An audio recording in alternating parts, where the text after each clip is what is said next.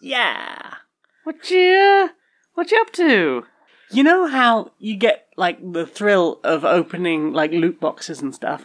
Yeah, I'm aware. And you know how they're a terrible predatory practice that no one should get involved in and, and, and companies Oh, should it's- definitely stop it's- doing? Yeah, it's unregulated gambling aimed at children, you know, yeah. Ha ha ha, but I found a workaround. okay. I just imagine. Uh, sorry? Just imagine.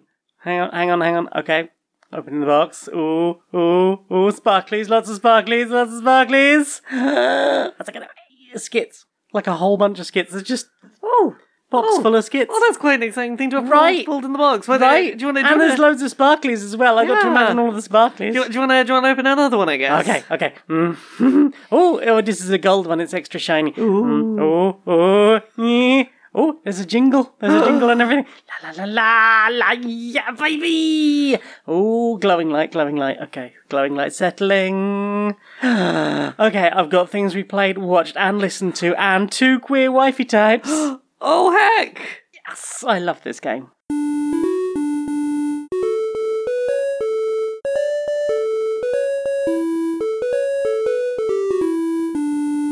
Greetings, strangers, queer and pleasant. I'm not Laura Kate Magnet-Dale. And I'm not Jane Aerith Magnet-Dale, and welcome to another episode of Queer and Pleasant Strangers. It's a podcast for two queer wifey types. That's us. Uh, We come from imaginary gotcha. Yeah, apparently so. Uh, two queer trans have been. We we have a bit of a catch up about the media we've consumed in the week, and do silly voices and skits. Just have a bit of a silly catch up. Yeah. How are you doing? I'm chilly. Yeah, yeah. It's been a bit warmer recently, but still, I am very chilly. Uh, uh, that is your eternal state. You you just your, your limbs don't don't get the heat properly. They do not. They do not. I'm, I'm- slowly freezing. I I'm- need, I need you, my little basking rock. I am currently a toasty little bean. I I'm mean, in you are wearing multiple I'm in a hoodie and a dressing gown And a blanket. a weighted blanket. I am a cozy little bean.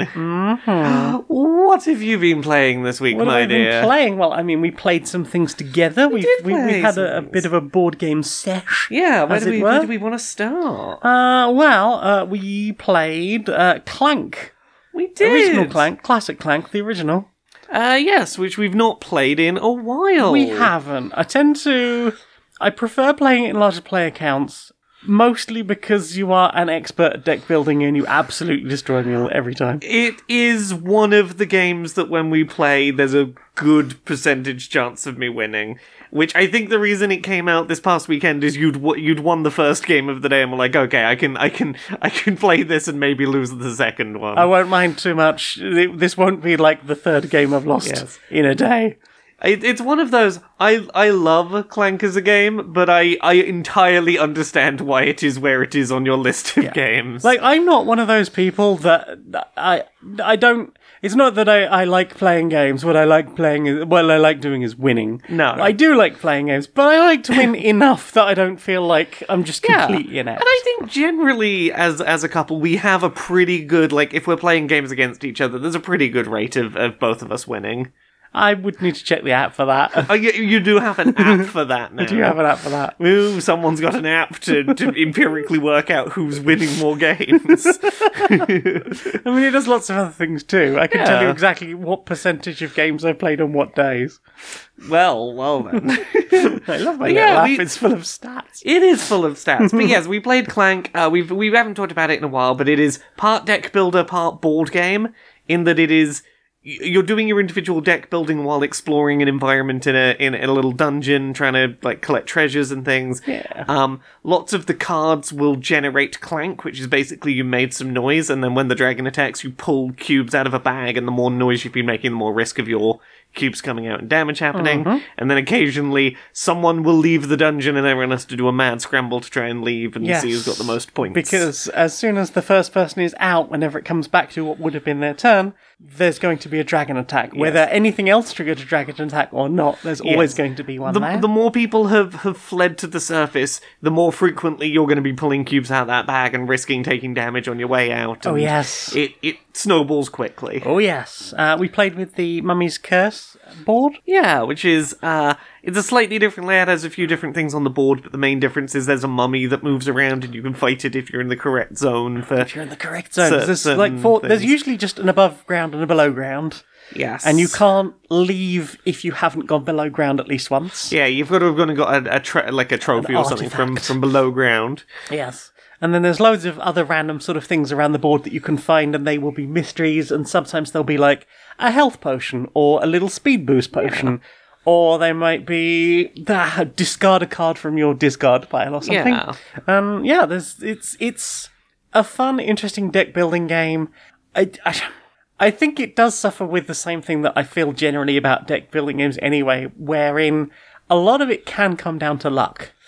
There's there you'll sometimes have those moments where it's like the opening shop row has appeared and that one really fucking good item has appeared, and, then whoever who gets can it get the money first- first. yeah, whoever can get together enough money or buying power to, to grab it first is going to have a significant advantage compared to what they mm-hmm. would otherwise. Yes. Yeah, Um, but I got that magic carpet. I got it quite early on, and I still only lost by. Well, I still lost, and I still lost by like three points. It was pretty Yeah. close. It was closer than it, usual. It, it it was one of those games where like there was a good few rounds in the early game where I would finally have enough buying power to get the rare, very good item, and then you would buy it like immediately before I got it. Or like, okay, I've got my plan for next turn. Oh, Jane did that on this turn. You you were always like exactly one turn ahead of where I was going for Which a is while. interesting because I think I went first.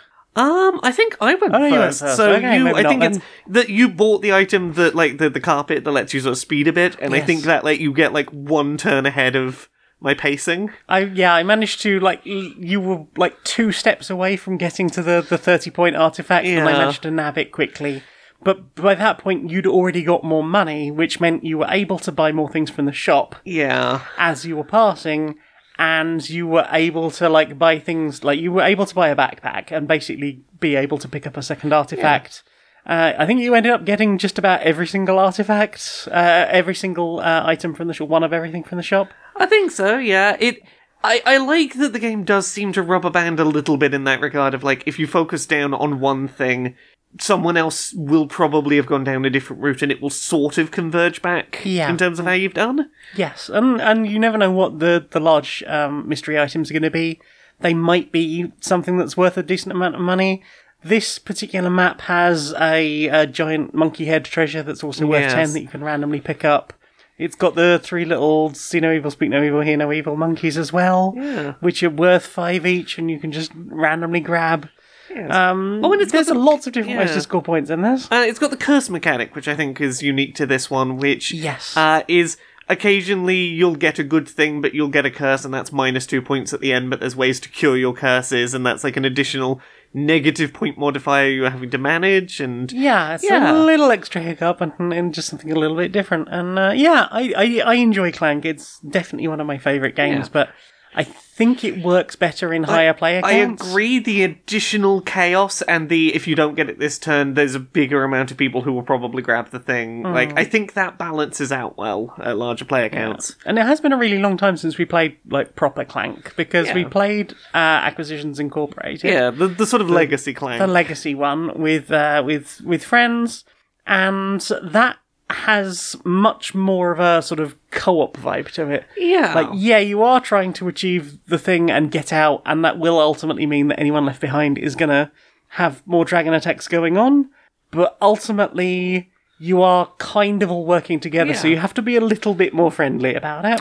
And honestly, I like I like that. I think Yeah. I think it works well that that legacy campaign. But Yeah. Yeah, And Renegade do seem to have put out multiple different versions of Clank now. So we've got Clank, we've also got Clank in Space. yeah, Um, Clank Legacy is out, has been a few years Yeah. now. We've played through that with friends.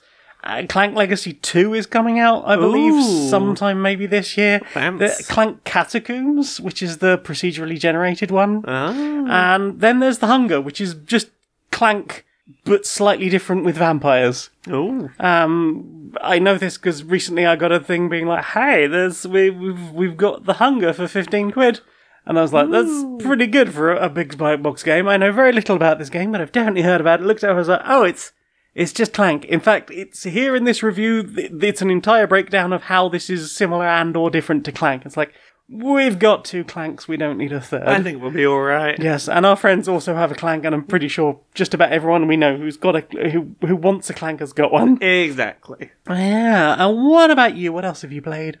Well, I finished a game this week. Finished. Yeah, I after after 90 hours crammed into a couple of weeks, I have finished playing through Like a Dragon Infinite Wealth. Oh heck. Um I fucking love this video game. I I'm think glad. it's great. It scratches all of my little itches in what I like in a video game. it, it was so many of the things you love in one place. It is. It is like a serious, dramatic, like cutscene heavy, narrative heavy RPG. It is a silly little open world game where they, it's absolutely jam packed full of uh, side content to do that is mechanically unique, narratively unique, uh, silly. Uh, Or serious, or both of them at once. Sometimes in in bafflingly well combined ways. It Got is a new Pokemon. yeah, got a there's, new there's Animal Crossing? There's a Pokemon side quest with 150-ish Pokemon to find. There's an Animal Crossing mode where you have like a whole separate island to go do Animal Crossing quests. You have like the Pokemon side quest has like go do the gyms and the Elite Four and the Champion and all this, and it has like all acted cutscenes. Um, th- that game is so much bigger in scope than it had any right to be, while never feeling like it was big for the sake of being big. Like it it always felt incredibly dense in offering content if it was going to give you new places to be. Um It never did that thing of here is a huge new area with fuck all to do. yeah, um the sheer like I thought I had a handle on like what the the size of your adventuring party and the place you were exploring was going to be. And then at one point, the game kind of split into two halves, and it's like, hey, we're kind of doubling up. There's this going on over here and this going on over here, and both of them are as densely packed as each other. Oh yes. Um, and I think this game does it does a great job of being a follow up to uh, the the original RPG one, like a dragon. Um, I think it does a really good job of introducing new characters and making them just as memorable. And I would love to see more of them in the future of the series as the ones from the 1st I think it does a much better job than Yakuza 6 did of trying to be a send off kind of for Kiryu right. uh, as a character. Um, uh, like the the deal with Yakuza Six is it was at one point going to be Kiryu's last game, and then they kind of undid that because Six was not a great last game for Kiryu, and this feels like a much more fulfilling. If we never get another game about Kiryu in any regard, I'd be I'd be okay with it. so was seven the f- last one with Ichiban? Yeah, Oh, yeah. okay. It's they didn't call it Yakuza Seven, but it was basically Seven. Okay. Um. So yeah, it, it feels like a much better. If they never make another game with Ichiban, be it a if they never made an uh, this one feels like if they never made another game with Kiryu, be it a spin-off or a sequel or whatever justification, I'd be okay with that. Uh, in fact, I think that this that Infinite Wealth introduces a new character that if you wanted a new, slightly more serious, like brawler, not RPG lead for the series, I think this game introduces a character I could see holding that role and making it work. Um, yeah, I like the biggest complaint I have to say about this game is the final boss was a little bit of a difficulty spike, and it was a difficulty spike at the end of a dungeon, which meant I had to completely leave quite a lengthy dungeon, go find a way to get a bit stronger, and go redo that dungeon to retry the tricky boss, which is like, if that's the biggest complaint I have about a 90 hour RPG, I can live with that. Um, it was maybe a couple of hours of backtrack out, work out how to make some stronger weapons, come up with a new plan, go back in. Um, which, if it if it were a shorter game, maybe that two hours would have felt more frustrating. And like, it's it wasn't ideal, but in a ninety hour game, it, it kind of melts away a little bit. Um, it, it's I think it helps that I never had to stop and think about gr- level grinding anywhere else in the game. It was really, hmm. really well paced generally for never really needing a grind. So I I, mean- I can take a couple of hours for the final boss, maybe. Yeah. I mean, you did dig into pretty much every single aspect of that game, so I can see how you would have picked up a good amount of XP anyway. Again, but yeah, that that doing all of the side content brought me to about where I needed to be for the end of the game, maybe a couple of levels below where I needed to be, but about like all the side content was about what brought me to the level cap. Yeah, I wonder if that and like final boss scales, I or if it's something that if you hadn't maybe gone and done all of the side content, or at least not to completion, maybe, that you would have had a much harder time, uh, Yeah. or you would have had like much more grinding I'll, I'll. I'll put it this way. I think the game is definitely balanced around you doing a lot of the side content. Maybe not all of it, but to a certain degree, um, I, I, I think I can, I can say this much. Ichiban, uh, his default class is hero. And that class, it's, uh, the stats are to a degree impacted by your personality stats, which are increased by doing a bunch of the side content. right. Um, he's not the only character with a mechanic like that. There are characters who you are encouraged to do side content because it will mechanically improve those characters. yeah. I think to a certain degree they want you to do a good amount of the side content. Um, and my only other complaint about it again is there is a final section where you cannot go back to a certain location, and you might realize, oh, I want to let's say build up this character's final weapon. Oh, I can't. I literally like now's the time I've realized I need to be stronger and have a stronger weapon because I want to go do the final boss. Yeah. and like I literally can't get the prerequisite item that would let me build Because your it's in better another weapon. location Yeah, that I'm now locked out of. yeah, like I didn't know I needed a better weapon until now, and I can't go get the default weapon that I build the materials on top of to make your best weapon. Uh, so I'm kind of stuck just not being able to increase your damage output. Really, um, like there's little things like that. Um, I would definitely say if you get to the point of no return and you know there's two halves, do anything you want to do for the second halves being ready for the end of the game before you do the first half's end of the game. Uh, that'll, enough. that'll be a bit clearer if you get there. Um, uh, I, I, I also have some thoughts about. There is a character in this game that I really want to have a conversation with someone more personally impacted by their narrative to ask to, to talk about some aspects of a character's presentation. Um, it's not enough to negatively like to stop me loving this game, but it, I have thoughts I want to I want to talk through with someone about Yeah. about at least one character's narrative. Um, but generally speaking, it was 90 hours of some of the most sweet, serious, sincere, silly, densely packed, mechanically creative RPG I've ever played. Um, all of the new mechanics in terms of like making the battle system uh, more dynamic, I think work really, really well. I really like all the the iconography they use to to make it clear whether you're going to, you know, attack someone with a improvised weapon from the environment, if you're going to do a combo attack with a another uh, party member, if you've lined up things right so that you're going to knock an enemy into another enemy. All of that stuff is really well communicated. I really like what having the little circle of movement does to being able to line up your attacks better. It is fast paced and really, really satisfying. And I genuinely think a lot of the mechanics that came from the Brawler Kiryu Yakuza games work better here. I, I find it easier to reliably do environmental damage attacks in this than I ever did in the Brawler ones, even though that's sort of where the that mechanic came from. Um, it's it's it's great. I I've played it through, and I'm currently playing through it again on on stream. And there's a bit of me that's like, I don't really have time. I could start a new game plus. I could just start going through this again because god damn, it's a really really good game. Do you know if there's a lot extra in the new game plus? Um, I don't know a huge amount about about the new game plus. I do know.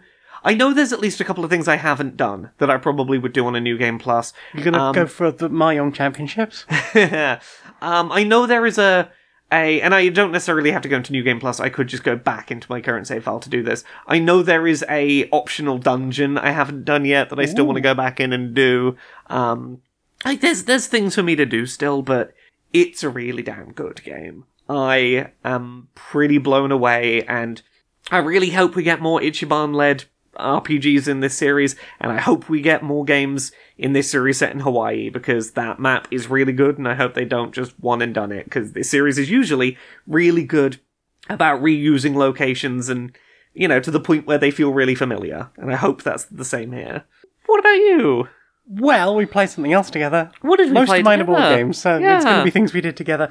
uh, we played Spirit Island.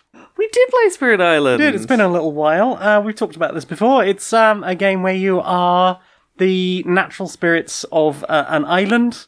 there are natives, and they are just getting on with their shit until, in our case, in in our most recent game, the Kingdom of England turn up. Oh no, not Invading- the English. Fuck the English. Oh, the fucking English. fucking oh. English. Oh. So yeah, this is the first time we've actually played with a, an adversary. Yeah. we usually we've been sort of slowly working up to understand base mechanics of game, get the healthy island, blighted island stuff uh, slowly introduced as well. Uh, we've got the events from the expansion stuff, so that adds like a little extra niggles, and now we've added the um the adversaries. Yes, which is sp- rather than just generic invaders, it's like, oh no, this place is invading and they have their own unique mechanics for this set of invaders. and they have like a unique winning condition, which in the case of England is if any area with villages and cities has seven or more at the end of a round, they win.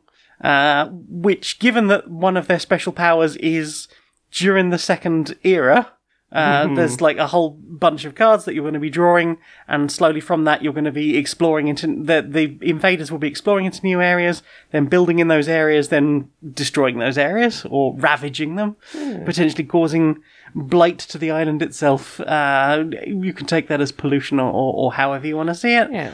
And but in the second phase, there's l- most of the cards, all but one in fact, has an icon on it, and that will trigger the special power during that particular area. And for England, it is that basically loads of extra places are going to suddenly get built on, meaning that it is all the easier for them to reach that particular goal. Uh, We were only playing the level one. But Yeah. level one was, was quite enough to get going, although we did win in three different ways in the same round. We we did, but there were also some very hairy moments where things looked quite concerning. Oh yes, yeah. We had quite a slow start. We we were struggling a little bit, but once we got going, we really, really got going. Uh, it didn't help that I took a minute to remember how some mechanics work, and I wasn't using my innate abilities as much as I should have been. yeah, yeah. Yeah. I mean, that, that, that, it's it's a it's a dense game. Yeah. Uh, it, it is one of those heavyweight games or like medium heavyweight games that once you understand a lot of the iconography and and the basics of it, it isn't really all that bad to like play a game. You, you can play a turn quite quickly, but at the same time, you do have a lot of upfront learning to do beforehand. Hmm. And uh, yeah, that it was a it was a good time. We won. Yeah. uh, we won quite far before the end. I think they'd only just got into the like the third era. This this was my first time playing a new faction. it was because usually play, you play uh, rivers. Usually we do the rivers and the ocean together because they synergize well. I played as uh, animals, spooky animals in the forest that were good at uh, just jumping just out of the forest, grabbing people and being like, ah, and pulling Nom, them nom, in. nom. Yeah, you had loads taste. of beasts. Yeah, I had I had my little roaming army of, of beasts roaming around the map. I got a card that really helped because it could let me add more beasts to the, the table, which Yeah. meant that you could manipulate them around. And my, I was playing, um, uh, I can't remember, down, I think downpour is the, the real keyword on there. The sort of water phoenix Um, thing. a sort of two-headed water phoenix thing, and primarily, like one of my best abilities, or two of my best, one of my innate cards lets me hel- let another person use one of their cards or one of their powers twice or a second time. And my main, my like one of my main innate abilities is I can, depending on how much blue energy I've created, how much uh, water energy I've created, can potentially reuse my own abilities. Yes. Which meant I was able to do that to give you more times to do your abilities again and again and again. Yes, yes. There was a lot of like I would do a thing and you'd go, "Do you want to do it anything again?" I was like, "Oh, I'll generate an extra animal. Do you want to do it again?" Like, yeah, I'll generate an extra animal. I've got my little army here. Yeah, I mean, it went from at the start of the game, I was occasionally able to do one thing twice. And by the end of the game, it's like, right, I've got nine blue energy, which means I can potentially do something four times. Yeah, Uh, which which makes up for the fact that that character really struggles to get a lot of card play. yeah. Like you have to do a lot of work to get a second card play in. yes. Um, but also at that point, you're sacrificing your ability to generate a lot of energy, which you need obviously to get the most out of your cards. And then one of their like most powerful growth actions, like right at the start of the turn, involves discarding two cards from your hand and getting a really good turn out. But that does mean that you're having to then like do pretty much alternates of that and gathering all your cards up and and having a slightly weaker turn next time. But it so it sort of balances out between the two. Yeah. But it does mean that there's sort of fits and starts for that character, and it is a very difficult start to the game. Yeah. Uh, I had a good time, and we won, which is always nice. And and it it, it feels good to uh, to get rid of all the invaders in Spirit Island. It does indeed. I do enjoy it. Okay, so you played Sharp Fangs Behind the Leaves, Yeah. and I played Downpour Drenches the World, Ooh. Uh, which I believe are from the Feather and Branch, uh, Feather and Flame expansion, and um, Branch and Claw. So yeah, that was Island. What else have you played? Uh, we played a video game together, or at least the demo for one. we did. We played the the uh, the demo that's available for Final Fantasy VII uh, Rebirth, which is the second part of the the remake trilogy. We did. Uh, this is the the whole first chapter of the game, it seems, uh, from what I can tell, which is the uh, if you know Final Fantasy VII, the the the the flashback. It's the, the talking about the history of uh, Cloud going to Nibelheim with My good friend Sephiroth. Good friend Sephiroth. Yeah. Lovely guy Sephiroth. Yeah, pleasant, lovely, heroic Sephiroth. Hang who's, on. well loved, beloved hero. Well, everyone goes, but he's the bad guy. Explain how we get to Don't the worry, bad I'm guy. getting there. I'm getting there. Right, you know, I've got two hours of content to tell you before we can get to that bit. It's a nice, sizable demo. It is. Yeah. It was a good couple of hours, and Still so pretty. it's still so pretty. Uh, that that game looks gorgeous. Um, it. It, it's it was nice starting to get like a sense of this is going to be the the, the one where we get bigger open world spaces because there was a lot of like very open vistas and things drawn like drawn into the big distance here where it's like oh I can see how you're going to do big open spaces like this Yes. Hard to tell what's going to be cutscene, what's not from the. Because there's like a video at the end and Yeah. videos towards the beginning. I'm still unsure about what's happening. It- It's got a nice recap. I really appreciated the recap. Even to the point of like watching that recap and going, I don't. I mean, it's been a while since we Yeah. played the played the first part, but I don't remember getting some of the the, the aspects of the ending of the first one it in the way that that that that um, that recap lays out some things that were a bit ambiguous I think in, I don't know if like they maybe they weren't ambiguous and I've just forgotten over time. But in my mind, I'm like I'm pretty sure no, I did not pick up that aspect of of the previous one. the problem with a three part very big RPG yeah, that's playing around with what you remember versus new things maybe yeah. Also, it, it does kind of play around with like the whole. I mean, it, I guess it kind of helps with the whole Final Fantasy VII thing anyway, because hmm. I was often playing exhausted after Yeah. work, but still wanting to like play it for hours and hours and hours, and then not sleeping very much, and then going to work the next day. Yeah. because I was obsessed with it, but also I had a really grueling job. Yeah. Um, and then, you know, obviously by the time I'd played through 127 hours and, and all of the times I died as well, and, and actually getting to the end, like, I had patchy memory of what had, had, happened so far. Yeah. Although I remember playing through the first one going, yeah, I, yes, this was definitely a thing that happened. Maybe not exactly the way it did originally, but yeah, it's, it's definitely there. I I as curious as I still am about what exactly they're doing with certain aspects of this trilogy, I playing this reminded me how much I enjoyed playing through the first one of this with you. Yeah. And I I am excited for more of it. It it plays how I rem- like it was pretty pretty easy to pick back up the the, the fighting system and how it worked. I mean, it's well tutorialized. So. Yeah, I, I, I, I think it the the fact that it's in a flashback is a really good convenient excuse for rebuilding you up with those mechanics and tutorializing them rather than hey you're part of a party of adventurers that is that last time we saw you was all very competently fighting do you need to warm back up um, yeah, like theoretically, you could step into this as your first one. I don't know why you would. I don't think theoretically, na- narratively bad idea but like mechanically they would get you up to speed Yeah. um And like most of the important controls for like fighting and stuff are on screen constantly. Yes. The one thing I really struggled with is press the the start button in order to go into the menu to adjust materia. And realizing I wasn't quite in the right place, Yes. or I hadn't quite come out of the, the cutscene. Yeah, properly. sometimes it doesn't like going into the pause menu if like you haven't finished a, like a sword swinging animation. Yeah. That it'll go to like the game is paused, but you're still seeing the gameplay as opposed to the pause menu. As opposed to here, are, here is a selection of menus the way you Yes. can add items and equipment. it's and it's it's a slightly janky thing that's like not the end of the world, but I I came up against it a little too. yeah. Um, but yeah, it was a good sizable chunk that made me go, yeah, I really want to get back into playing through Final Fantasy with you again, and that's only a few weeks away. Yeah. Yeah. But also fuck Square Enix. I mean, yeah, fuck Square Enix in many regards, but also, yeah, it's Final Fantasy VII though. uh, what about you? What you been playing this week? Uh, we played one other board game. Did we? What did we play? We played Root. We did play Root. We We've play we've played this before. It's the little Animal Wars. It's yeah, it's a, a very adorable war game. yeah. Don't let anyone tell you it's not a war game because it very definitely is. Um, so Root is uh, a, a asymmetric um, game. Uh, you played as the Marquis de Cat, which Yep. uh, they are the recent. Uh, they've recently taken over the forest. Although we were not playing on the base game map, we were playing on the uh, mountain map, which has a whole bunch of hidden paths that you can slowly uncover for extra points and extra ways around the map. Uh, we also played with the uh, hirelings.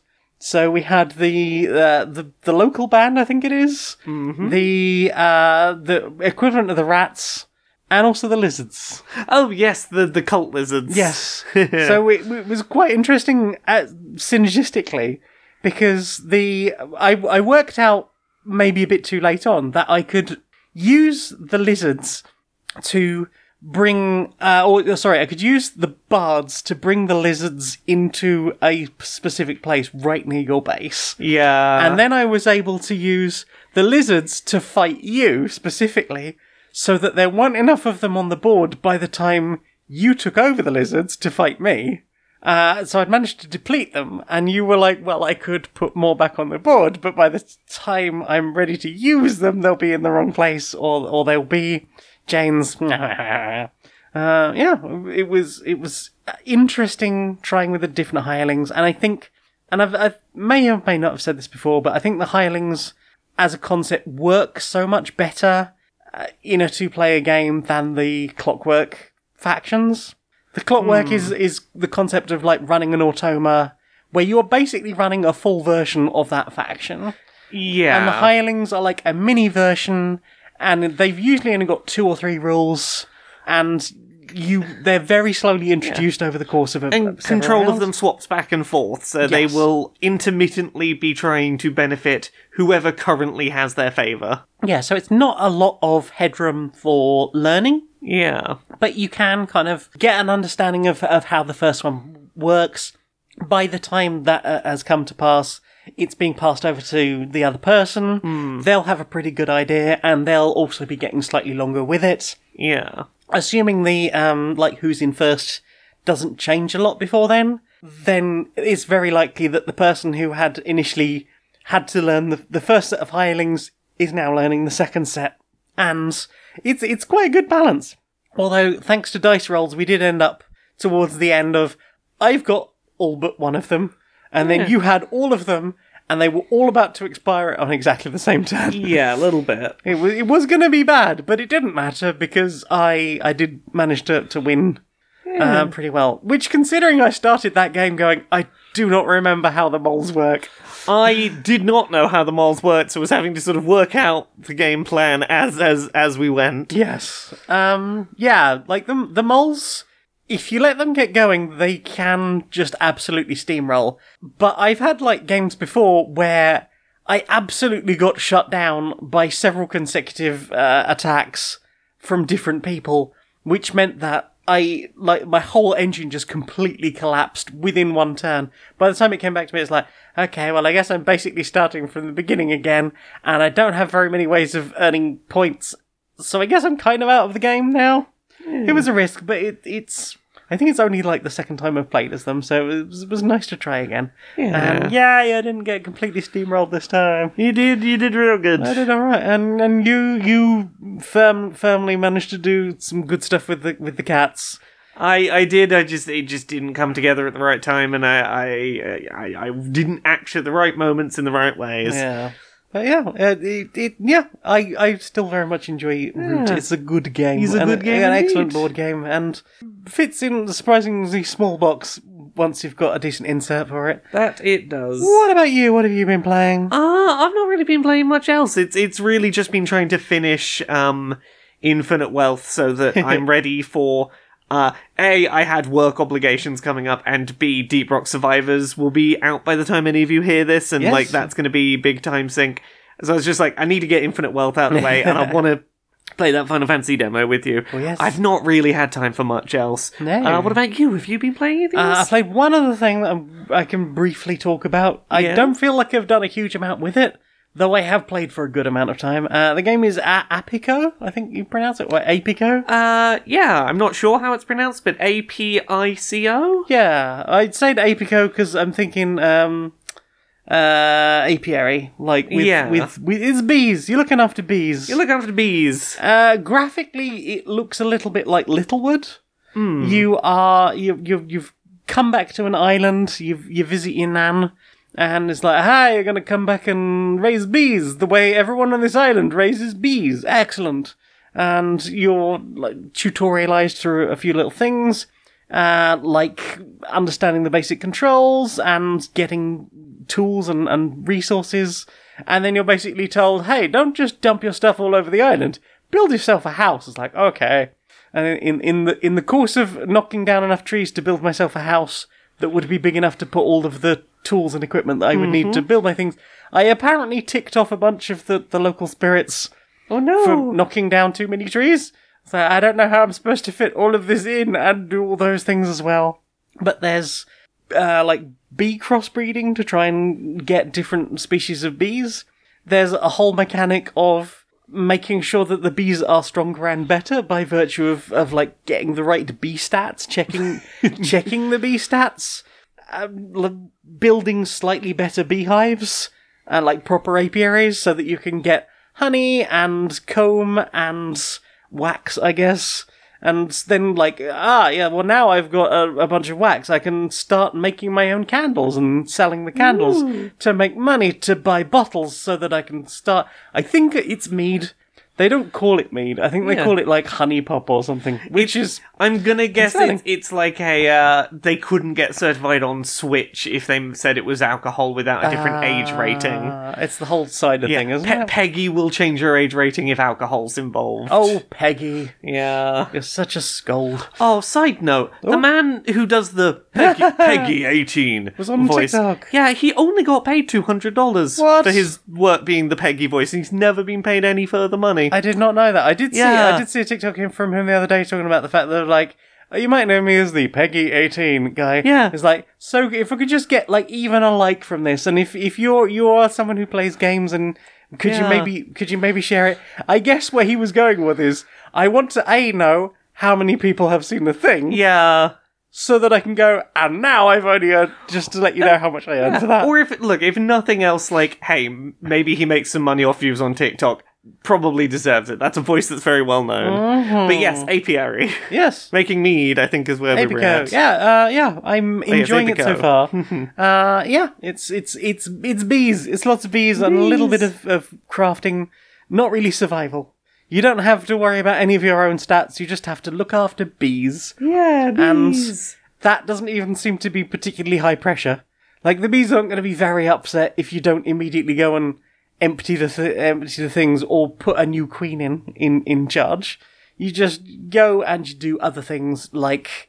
Uh, well, I'm not going to go and look after all those bees, but I will be looking after the few select bees in this giant field of flowers that I'm slowly crossbreeding. Because that's the other thing. You're not just breeding the bees, you end up crossbreeding flowers and therefore having like whole new species of flowers to deal with. Yeah. Slowly, you'll get more like manuals and in the game, and they will constantly give you like things to do, things to shoot for, things to work out, ideas on on things maybe you haven't done, and and suggestions. And then I think it's it's just laid out in a way that you don't need to do a lot of like tutorializing. You can kind of find it yourself, or or just look in the manual because there is always a manual for there. I just wish I had more inventory space. Yeah. I need a backpack. Maybe I can make a pack or something like that. What about you? Have you played anything else? no, that's about it for me. Well then, Time for this. Oh my god! Oh my god! Um, they, they're announcing it soon. They are. Yeah, yeah. The new the new console. It's coming. It's coming really soon. I'm so excited. Yeah. So I wanted to. Uh, I, I, I wanted to I wanted to have theories uh, Right, about what, yeah. what what the new console's going to do because Yeah. I've I've heard some rumors online and Right. I I'm, I'm excited so Yeah. uh I uh I'm hoping that it's going to have uh it's gonna have a, a, a, a terabyte, uh, a couple mm, more than terabyte, five terabytes of SSD for storing all of my games. Right. Yeah. And 8K.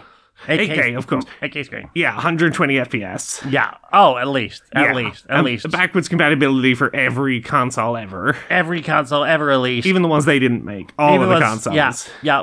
Uh, every arcade, every every single version of every arcade, all of it is all going to be completely Yeah, available. yeah, and um, um, um, it'll it'll take all the old games and make them run uh, a way higher resolution, way higher speed, and it- it'll just like they'll they'll be like brand new games except they're the old games. It's like the once you put the special new kind of DLSS they're going to put on it, Ridge Racer, the original, is going to look like Forza Motorsport 2023. Exactly, exactly. And uh, I've heard you're going to be able to do uh, multiplayer, uh, even even if the other person doesn't have the console. Uh, you can just like you know send a version of the game to to them uh, like on their screen, so they can eat like you can do multiplayer without having to get a second console. I've heard it's got a whole AR thing, so you could just like gesture in front of it, and it's is gonna do things with like a holographic display that's kind of in front of you, and it's gonna you know you're gonna be able to touch other things and control other things, and and you know it's all gonna be it's all gonna be right there. and it's gonna and it's gonna be VR, but it'll fit into just like a little regular pair of glasses, so people won't even know you're playing it.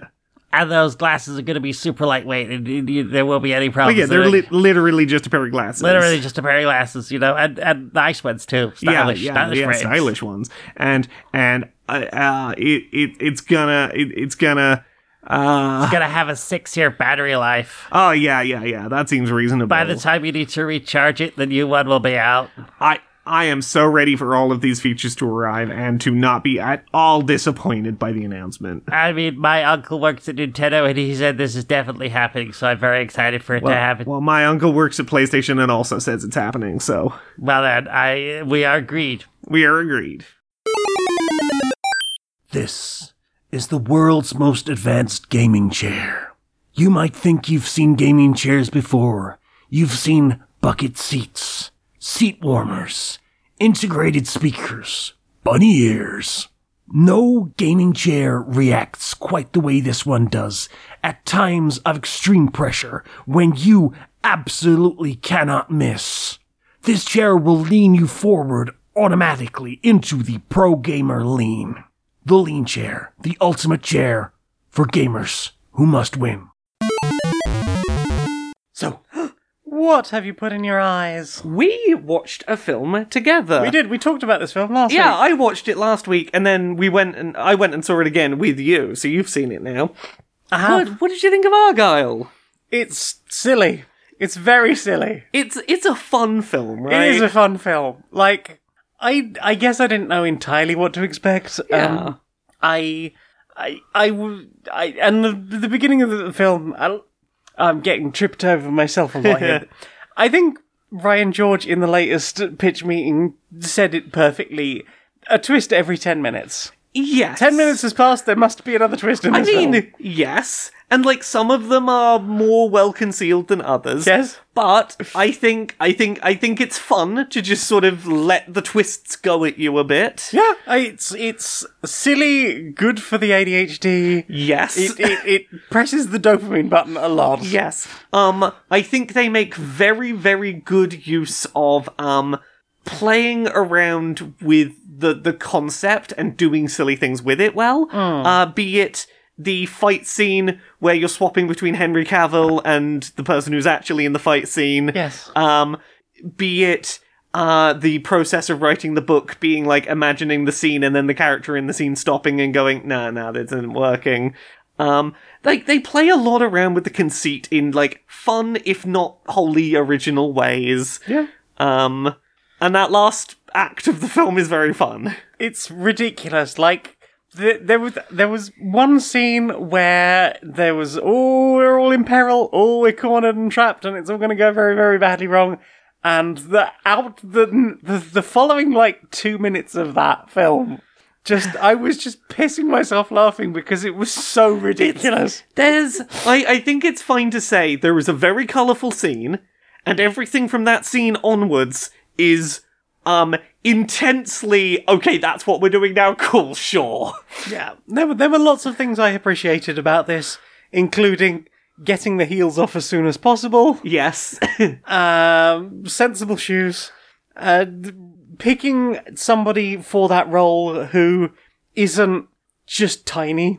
yes. Having uh, a film where the uh, lead actor and the lead actress are roughly the same height, yes. and it didn't feel like anyone was standing on a box at any point. Agreed. Um, I think that some of the twists in it are done well, and I think there's a few of them that, that really do land that. You're gonna work out what's coming literally like 10 seconds before it happens, Yeah. but like it didn't occur to you before that, and I think that that's perfect for a film like this. Is you is- might be more switched on than either of us and just be like, yeah, I worked out right from the beginning. mean- it's like, yeah, but I don't care. The, well, the thing is, fun. there's so many twists that like ah, there's gonna be at least one that gets you probably. surely, surely one will And get even, you. even if the twist doesn't get you, I think that like they're constantly having fun and switching up which like as a par- maybe parody you could call it of that sort of like James Bond-esque spy story. I think it's very clearly a very loving parody. It's one that turns certain aspects up to 11 but never does so to try and mock them. It's like no no no. Something like a James Bond is inherently ridiculous as it is just lean into it and do fun, ridiculous shit with the premise. and hopefully make it less sexist. I yes, yes. Like you can tell that this is from the the Kingsman, or at least some of the people involved Yeah. in Kingsman, because it does that. Like we want to do a ridiculous spy movie. But we're not going to take it too seriously. We're Yeah. not. We're not. We're not going to be, you know, saying years from now, "Oh, it's it's a huge work of uh, importance." Uh, when we're looking at things like Moonraker, which is inherently quite silly.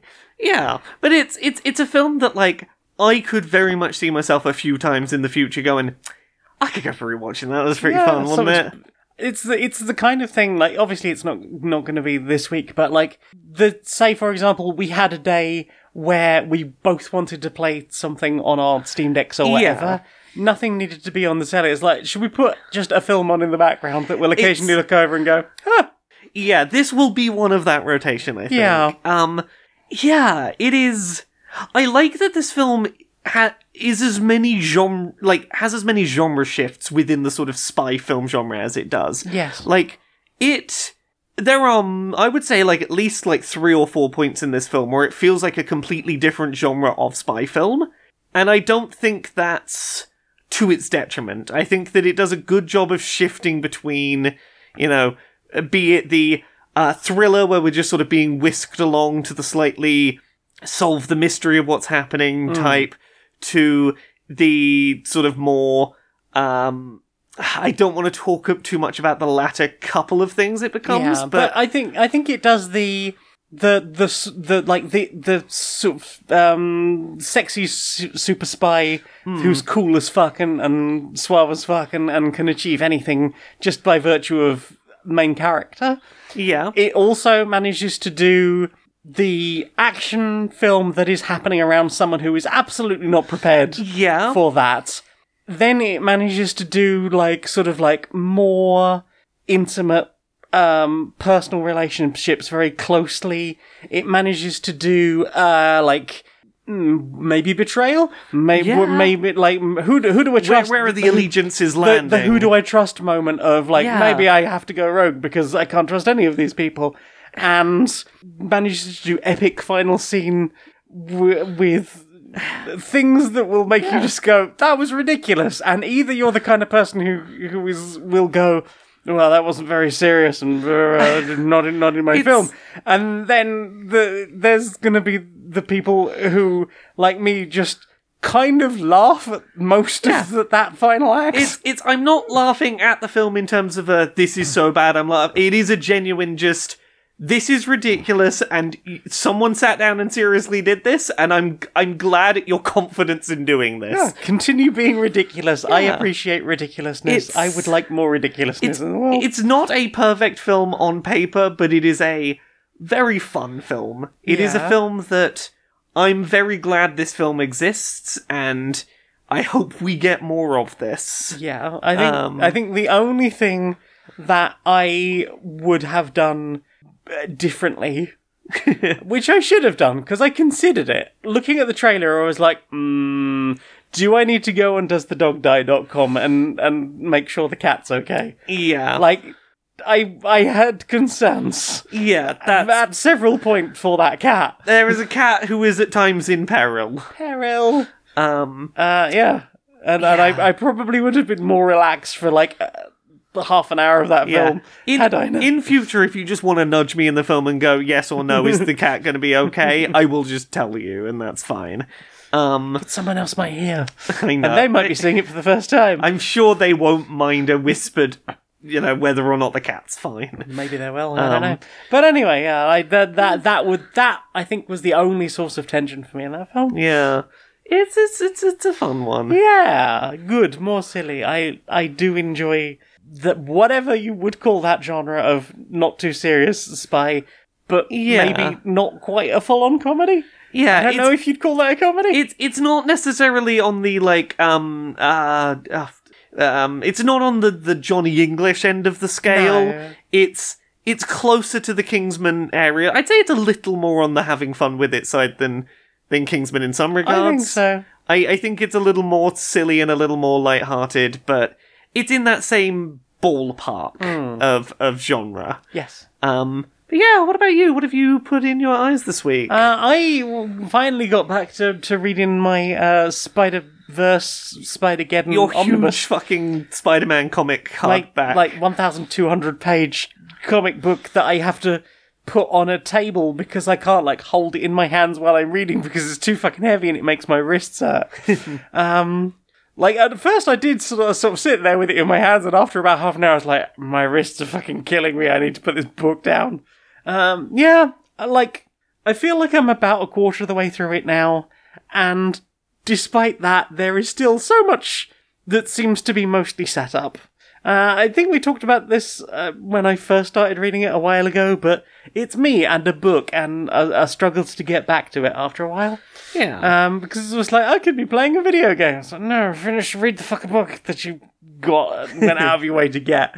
Um, it's fascinating. Like I, I would probably need to talk to Arachno about like how much of this like ever comes back ever again ever? Versus like what is just like here is just a one-off setup because there are infinite spiders people. Like there was an adorable character who was just like uh young nerd girl on a science trip ended up uh getting bit and just becoming this adorable nerdy like wearing a, a baggy hoodie as the the sort of first Spider-Man outfit. Uh, like the very very first Spider-Man was like a paper bag on the head like lunch bag on the head. I was like hang on that's I that that feels like a callback to an entirely different Spider person.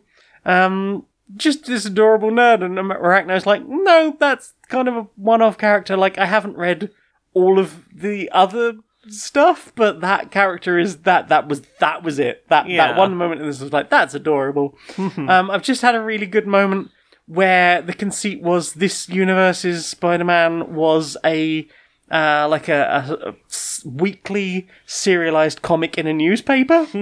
so it was constantly happening in like two and three panels of a, of a, st- of a comic strip. And at the end of every everyone, it's something bad is about to happen, and the beginning of the new one is we're recapping the last one.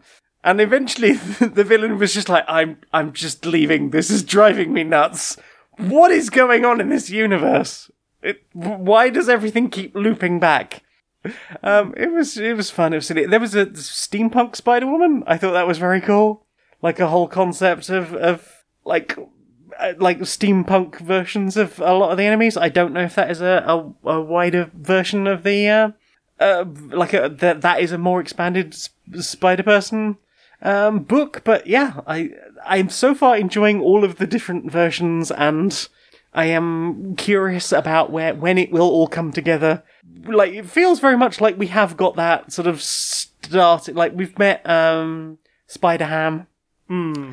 Uh, like Spider Ham is going out on missions. I've just spotted uh, Spider Man Noir, uh, who went and saved uh, Peter Parker, who was about to basically turn into a six foot spider, uh, while also out on a mission with the six six armed Spider Man, who, who I I do not know well. We've also had uh, is it Penny, the one with the mech from that Gerard Way invented. Oh yes, um, uh, Penny Parker. Penny Parker, like the the SP slash slash D D uh, Yes. DER um, scheme and, and all of that stuff. That was interesting. Like I didn't don't really know much about that character, and that was interesting learning about how sort of how all of that works and the, the connection, like the the psychic connection to the the spider that maybe is still attached, but maybe you can't always see it for for whatever reason.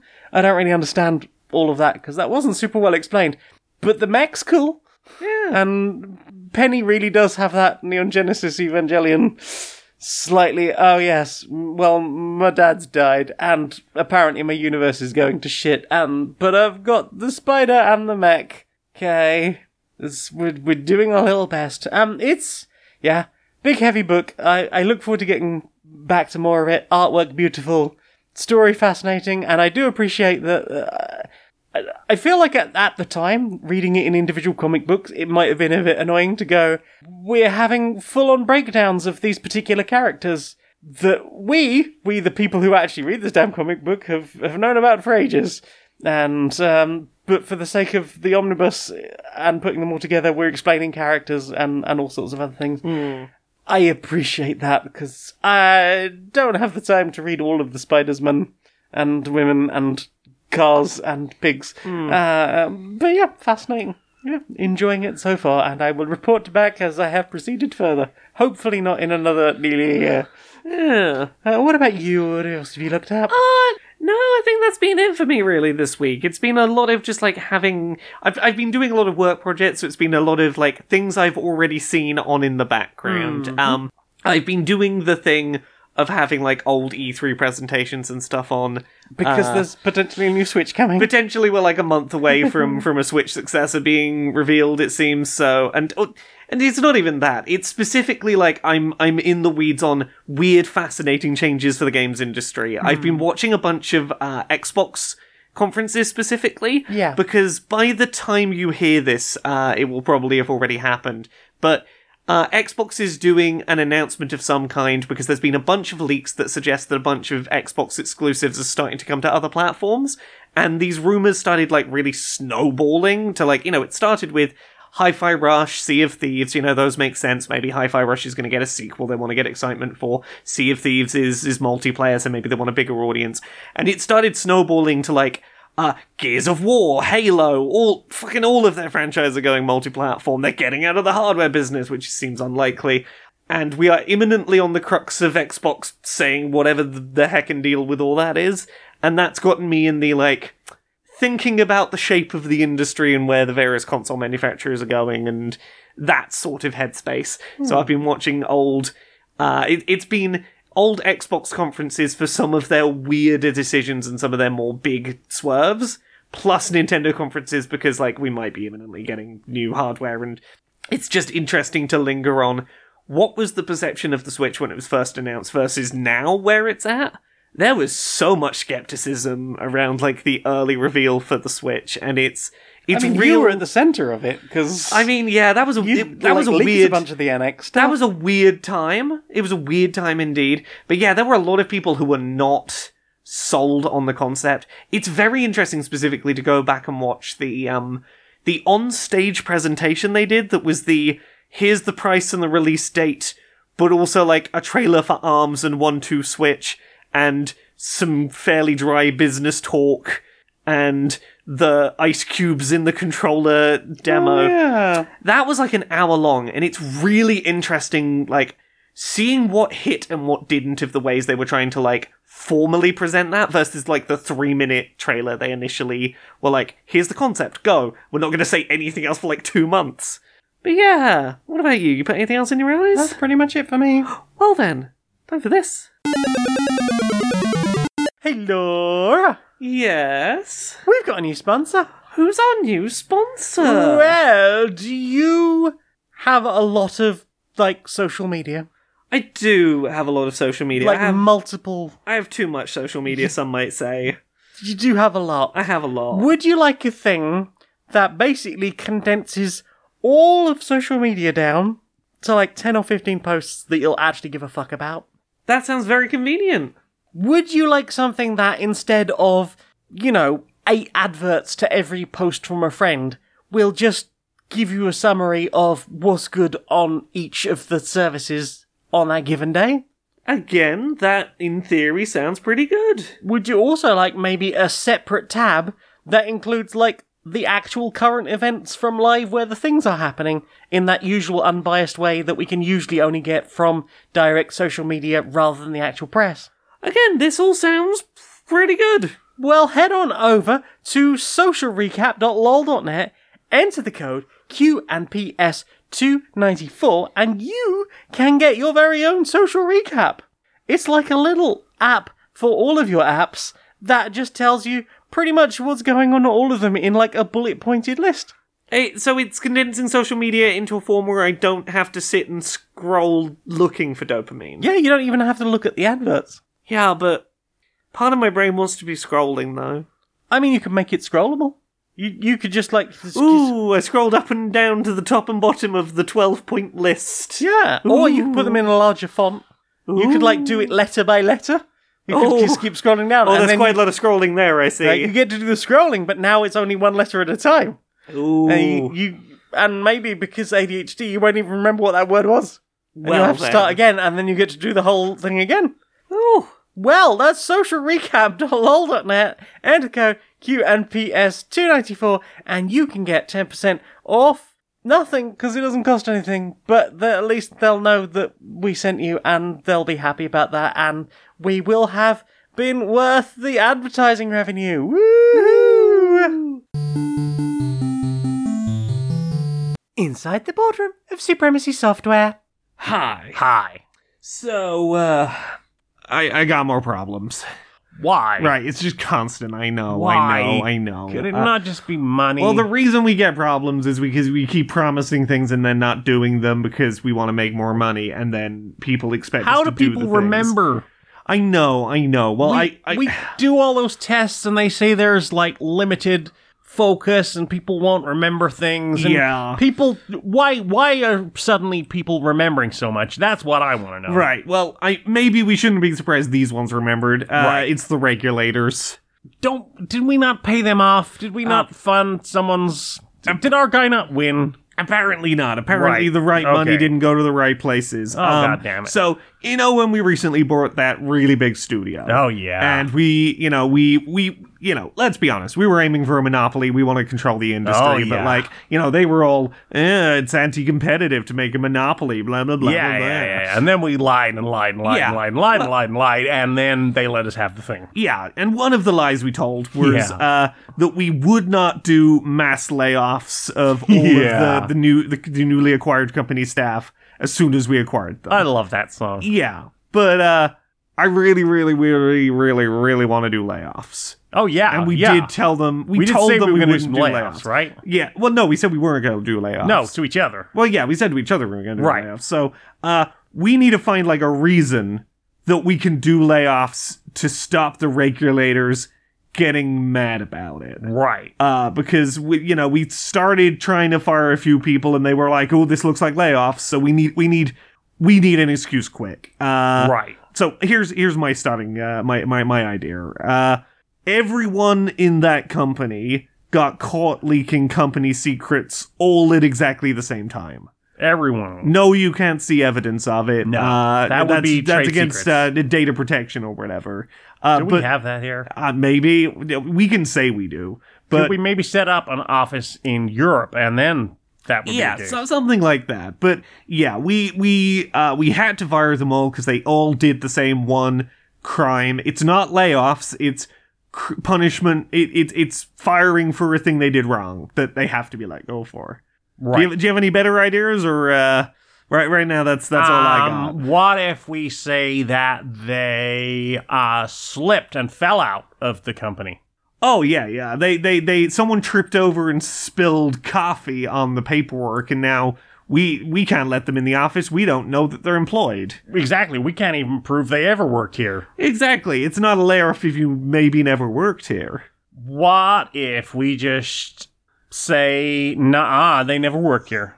Don't know what you're don't know what you're talking about." Nah, Yeah. la la la, not listening. I think that might be the thing that tips it over the edge. Uh, you are a fucking genius. I know. So, what have you put in your ear? What have I put in my ears? I've put a couple of new bits of music in my ears that I hadn't listened to before. I listened to a track called Polka Never Dies by the Dreadnoughts. Hell yeah. Uh, it is a pretty fun mix of polka and a little bit of rock influence, particularly on the vocals. The vocals are, um, like, a fairly, like, angry rock vocals on polka. About just kind of loving a genre of music that is considered to be dying. And being like, nah, nah, I'm gonna keep, I'm gonna keep this genre going. It's, it's good genre. Don't, don't, don't let people tell you it's going away. Uh, Never let polka die. Yeah. Thank you, Weird Al, for introducing yeah. me to polka. At, at one point, the devil comes over and knocks on the door, and it's like, nah, fuck off, Polka never dies. Uh, Yeah, it was a fun little track. Um, the other one I listened to was a kind of stupid song called "I Hope Your Chicken Nuggies Get Soggy" uh, by Boy Junior. It is an upbeat, bouncy track about trying to find insults that will actually hurt, like a whiny man child in your life. And you know, they range from like. I hope that, that in an online g- game, one of the other players calls you a noob. It's like just try, trying to trying to get at the heart of a person who's not really got many problems to be like, oh, oh, oh, I hope this happens to you. Does that hurt? I hope you're not first. Yeah, exactly. um, I hope you write write the co- the kind of thing like I hope you write the comment first, but it posts second. it it's a fun, silly little track. I had fun with it. Um, Good modern insults. Yeah. These are what we need. other than that, I'm continuing to slowly plod through Welcome to Night Vale. We've talked about it before. It's that radio a radio show from another universe. I am getting through maybe two episodes a week. I for anyone who's like up to date, I am at the Who's a Good Boy double episode. Um, I'm I I have started the first part of two. And I'm deeply curious where it's going. Um, but yeah, I'm, I'm slowly making my way through. I'm, I think, like a third of the way through Night Vale. Hell yeah. Um, this is. I don't think I ever got to this before, so I think I think I've crossed the point of my previous, the furthest I got in Night Vale. I feel like your first attempt was very similar to my first attempt. You got to like just after the the uh the book, Yeah. and then sort of dropped off a little bit. Yeah, and to be fair, things do feel a little bit deflated after that first I- big. I can thing. get why you would fall off there. I don't think it was even that. I think it was just a coincidence of timing if I stopped having an hour's walk early in the morning or late at night to work. Yeah. And that killed the vibe of Night Vale for me. I need Yeah, it I is need a limit thing for going Yeah. for a walk at night. I need a liminal space for Night Vale, be it an early morning or late night walk, or apparently being in a swimming pool. Yeah. Apparently that's enough of a liminal space for me. I think it's it's shut off enough, and in many ways, it's a little bit surreal Yeah. to be listening to something like Night Vale while in a pool surrounded by other people who you're not really there to talk to. I need to be in some way separated from the rest of my everyday life. Hmm. Be that, uh, you know, I'm walking in the dark alone and I can imagine I'm in another world a little bit or sort of feel that way, or swimming pool where it's like, this is not where I usually am. This is the place where the weird, the weird radio station happens. um, yeah. What about you? What have you put in your ears this week? Uh, well, I remember I was talking about how I was waiting for that playlist to roll around so I could listen to the rest of it. Uh, well, it happened, and I got a bunch of the other tracks to, to talk about. Uh, so, first one is uh, Lexurus and Andromedik. Uh, the track's called Adrenaline, featuring Nula. And uh, it's really good upbeat drum and bass. Very exciting. Uh, I like the adrenaline. The adrenaline, good. Uh, next one was Captain Flat Cap going off. Uh, is Captain Flatpack Flat Cap? It's got the good flutes. It's got the good dance music. A little bit glitchy, and uh, yeah, it's it's it's a good fun vibe, and it's all about going off. It's going off. yeah. Uh, next one was uh, Decline, Three Little Birds, featuring uh, Jacuzzi. um, this is the every little thing's going to be all right drum and bass thing that uh, everyone went a bit wild to. Oh yes, yes. Uh, really upbeat, lovely, lovely version of that track. Um, next one was uh, Wilkinson Infinity featuring uh, Leola and Tom Cane. It's again good. I should I should have known it was uh, was Wilkinson because it's good upbeat. yeah, Wilkinson Wilkinson has a vibe. Bangers. We we've talked about uh, Afterglow a few times before. Oh, yeah. Like it, to be fair, a lot of the hospital records signed people make amazing music and very much appreciated. Uh, Sub Focus Vibration one more time, uh, featuring Adrenaline. Again, really good, very upbeat. I don't know what else I can say. It's it's it's all really good, feel good music that make my brain very happy. Yeah. Um, Simon Father and uh, Ivan Back, Sway Mucho Mambo, me and my toothbrush remix. uh, so this is uh, when the rhythm, rhythm starts to sway. yes. It's that, but it's a oh gosh, what would I even call it? Kind of trancey remix of that is good. We it was it was a weird night because at the start of the night they played a remix of uh, Sandstorm that we were both like I was Oh, not expecting to hear Sandstorm played uh, in the year of our Lord 2021, uh, but there we were. Uh, and the last track I want to mention is "Age of Love" by Age of Love, uh, the uh, with Charlotte de Witte uh, remix. Um, yeah, it's really good, upbeat, uplifting, um, hands in the air, trance, good, really nice time. We we I think we listened to this at New Year's as well, but I didn't know the name of it. Um, Ah. Yeah, it's some good music that we've listened to, and hopefully that will get you going. I have I have saved copies of all of those tracks, and I will be listening to those while you're listening to Night Vale during our next swim. Uh, have you listened to anything else? um, no, I think that's it for me, really. Well then, Time for this. Are you tired of streamers who aren't playing the game as well as you think they should? Yeah. Can you not resist telling them how poor their performance is? Yeah. Well, our advanced program is for you. Our experts will work with you to get you the knowledge you need. And that knowledge is that you should shut the fuck up. Uh? Yes, shutting the fuck up is the ultimate solution for other people having to put up with your toxic, opinionated bullshit. Shutting the fuck up. Try it today. I lost my plough, and I reckon it were them fair folk what stuck it. Oh, same thing happened to me. I lost me bet hat and me boots just last week. Them fair are always nicking our stuff. Well, I'm marching right up to the fairy ring right now. I'll have a word, so I will. Right, fairies, you've pilfered your last plough, you thieving little ikes. Oh, hello. Can I help you, folks? Why you keep nicking our things? Yeah, every time I turn around, I've lost something else. Well, I can show you, we've stolen nothing. Just one moment. Mm, I may have an idea. Oh, here it comes, all the excuses. Here, what are you doing in my ear? Just one moment, fellas. Hey, you stop that. Aha, got it. My plough? My new boots. No, I've no idea where your things are, but you do both have ADHD. Oh, Your things are just lost, not stolen. so, uh, it could be witches then. I. No, not witches. Definitely witches. No, not witches or brownies or sprites, fair folk, Bigfoots, which don't exist, by the way. That's just what they did. They told you to say. Come on, I'll help you find the plough. Do you know what I want to see more? of? What do you want to see more of? Brochure Justice Warriors. Social Justice Warriors. Yeah. All right, Larry. All right, mate. How you doing? Oh, you know, doing, doing, doing my best in that. Oh, yeah, yeah, same, same. Yeah, you, you, been- you been up to much? Oh, I've been watching in disappointment at the uh, CDC over in the States. Yeah, what, what they done now? Well, yeah, uh, they're continuing to uh, uh, not put uh, medical science first in their messaging at, at the behest of uh, political pressure.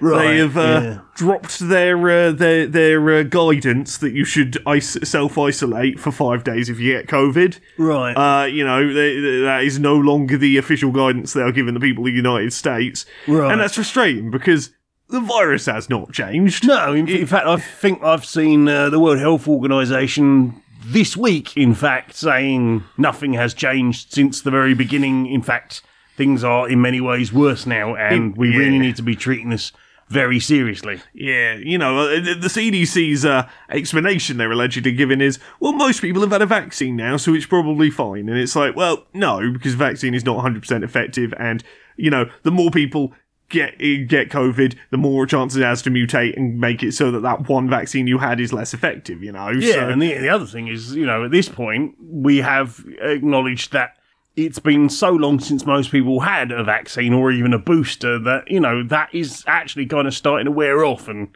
we is less effective than it was and therefore, you know, much more, more risk is, is current or is, Exactly, is, is possible exactly. at the moment. And it, it's one of those things where it's important to remember any time that, like, you know, this kind of change in medical guidance happens when nothing has actually changed around something like COVID to go, you know, this is a political move. It is a move intended to go, get back to living your normal lives and, and let's not keep, you know, putting life on hold for this, which, you let's, know, let's not hurt the economy. I- Exactly. It all boils down to let's not hurt the economy, get back to being good little worker drones. We don't want uh, your boss having to pay for five days of you being at home just because you've got a highly communicable disease that, you know, is uh, going to cause long term health problems. Why should you be the only one knocked out? You know, share it around the office. I hope you brought enough COVID for everyone. Exactly, exactly. And it's it's so frustrating. It's so frustrating yeah. seeing, you know, it, there was once upon a time where it's like, oh, you are still in the communicable stage of a disease. Common sense. We do not want you back in the office. You know, it, it you know, even if you're just thinking about capitalism, you should probably go. If that if you come in, you're going to make other people sick, and that is going to cost us more in the long run than just letting you have the five days off. Yeah. you know. Think think long ter- longer term than just today capitalism. Well, indeed, and and also talking about long term, you know, you've got a worker that you've you know potentially trained. You might consider them very good. Maybe they've been there a while. They're one of your more experienced staff. What if they end up suffering with long COVID situation, and then they become less able to to work at all? Uh, you know, again, you're not thinking long term, but that person might have long term implications of of your short term thinking. And, and you know, we should, you know, not have to think it in terms of capital. We should just be able to go. It's the morally right thing to do to let a person who is ill stay at home and not infect others. But you know, even if you know you are going to think about you know, from the economy's perspective, it is very short-sighted to force people with COVID back to work. It's not in your long-term best interests. Uh, people making these changes. Yeah, yeah, yeah. And then, I, you know, I think ultimately what you have to do with this sort of thing is, is look globally rather than just locally. So, you know, if your uh, government is maybe saying, well, we, uh, we, we, we're gonna, we're just gonna get back to normal, you know, don't worry about the isolation thing. Look at, you know, what is the World Health Organization saying? What are other countries who are, you know, as, as, having as much COVID around as anyone else, what are they saying in response? Have they have they changed any of, of, of their reaction to these things? Exactly. And exactly. the answer right now is absolutely not. Indeed, indeed. Yeah, fancy hug, mate. Oh yeah.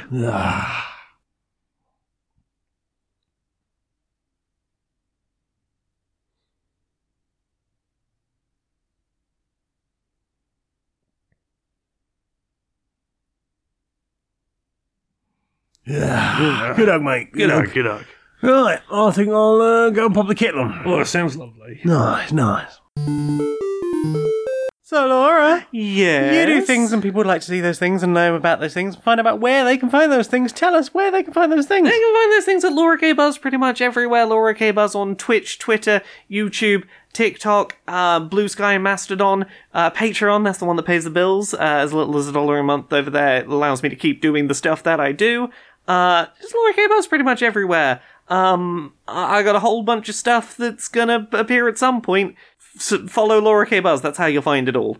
What about you? Whereabouts are About you on the internet? Well, I don't have the unified branding, but I do have a link tree. It's linktr.ee slash Janiac, J A N E I A C. You can find the t shirts I design, the music I make, the things I write, all sorts of stuff. All of my stuff is over there, including my Patreon, patreon.com slash stoned monkey radio. For as little as a dollar a month, you can help me justify all of the time I put into making these things to help entertain people, hopefully. Uh, yeah, um, that's very much appreciated. And Laura, I think that's everything. So will you sing us out, please, darling? Until next time, be a stranger.